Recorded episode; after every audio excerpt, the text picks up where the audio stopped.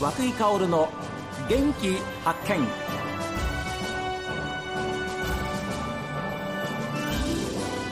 おはようございます。和久井薫です。和久井薫の元気発見。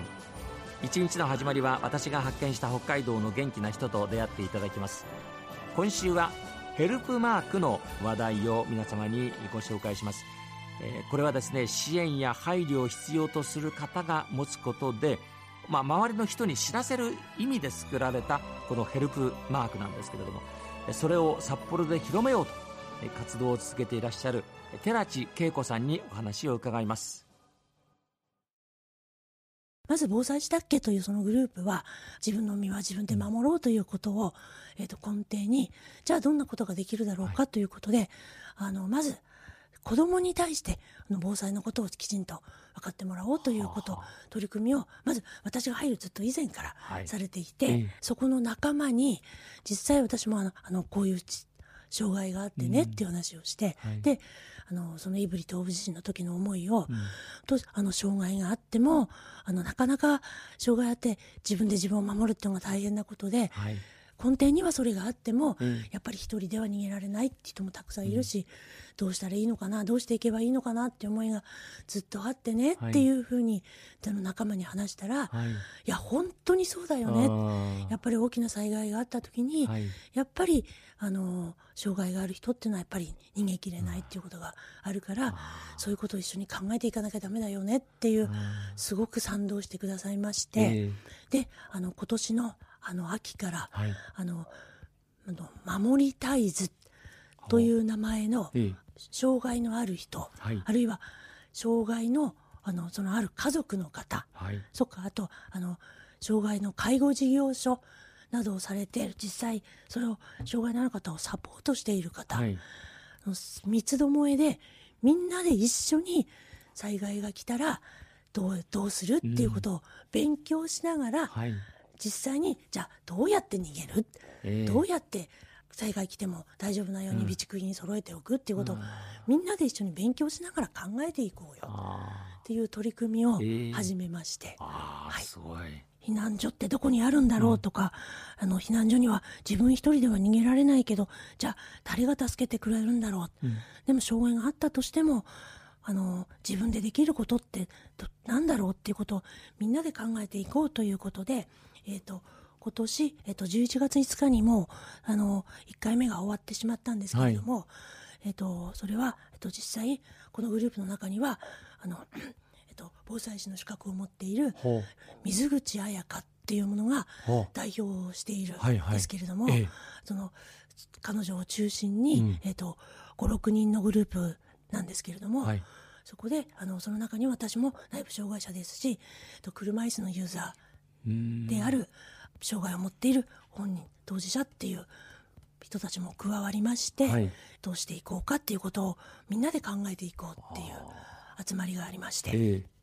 今年まず1回目を行いまして、えでその後どんなことが問題になるだろうということを検証して、はい、来年度2023年からは定期的に開催していこうという具体的なところまで話がちょっと見えていまして、えであのそのためにはちょっとやっぱり資金もないといけない。ということなので、はい、えっと、企業さんで協力してくださるっていうところもございまして、はい、えっとと東札幌にある、えっと、KDDI エボルバさんという会社が、はい、えっと、来年度あのまずあの東札幌にある社屋の中にあるあの本当に素敵な場所にあのある会議室を貸してくださって、はい、定期的に開催していっていいよっていう場所を提供してくださるっていうことになっていまして、でその中で、えー、と1年間の何何か間に何回か、えーと、エボルバさんあの KDD エボルバさんは地域の防災もあの担っていこうという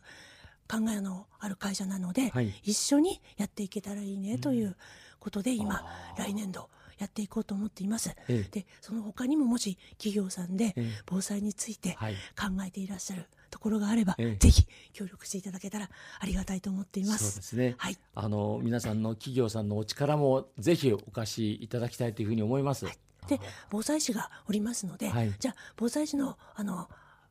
が伝えられる、例えばハザードマップの読み方ですとか、はい、実際せんあの災害伝言ダイヤルはどう使うんだろうとか、はいはい。あの避難所はどうやってにええ。探せばいいんだろうとか、そういう実際知識になることもお伝えすることができるし、でも立場としてじゃあ障害のある人は実際どんなことに困るんだろうということはそれは防災士の立場ではわからないこともあるので、実際の方の声を拾いながらね。一緒に考えていきたいなと思っています。いや、はい。あの本当にあの一歩一歩はい。地道なやっぱりそういう活動が大事ですよね。それがやっぱりこうみんなこう実を結んでいくようにはい。なるわけですから、はい。えーそのためのそういう集まりなり、はい。やっぱり意識改革が相当ありますもんね。そうそういう意味では、すよねはい、ええはい皆さん方もそうだし、我々もそうだと思います。はいはい、えーそういう意味では本当にあのいろんな情報をいただきましたし、どうぞあの寺師さんご自身もあのこれからもどうぞお体十分気をつけられまして、はいありがとうございます。えええー今後もその、えー皆さんのためにもお守りえー支えていただきたいというふうに思います。これ障害とか、まあ、疾患とかですね別に基準があるわけじゃなくてやっぱり支援とかその配慮を必要とする全ての人がヘルプマークを使える対象者だというふうなことですから、はい。どうなんでしょうか？あの支援を必要とする人あるいは、あの配慮をさ必要とされている方がその、うん暮らしやすいね。はい。そういうう日常にするためにはい。どうぞここれからもお力を皆さんを支えていただきたいというふうに思いますし、はい。どうなんでしょう？ヘルプマークの普及がもう普通に広がっていくことがはい。はい望ましいですよね。そうですね。ええはい。あのどなたが見ても、はいあの例えばあの障害者マークってありますよね。車椅子のはい障害者マーク。ええあのマークを見て、ええこれ何のマークっていう人ほとんどいないと,、はいと思うんですが、ねはい。ですとそれと同じようにヘルプマークを見て、はい誰でもがああの見えない障害あるかもしれないけど、うんきっと何か困ってる人がいるんだねっていう誰にでもわかるはい。マークにはなってほしいはい。と思っています。はい。えー私たちもそういう思いを常に持ちながら、えー日常生活、えー暮らしていきたいと思いますしそういう方に例えば遠くからでも出会ったらちょっとこう支える心構えはい。を持っていきたいなっていうふうに思います。本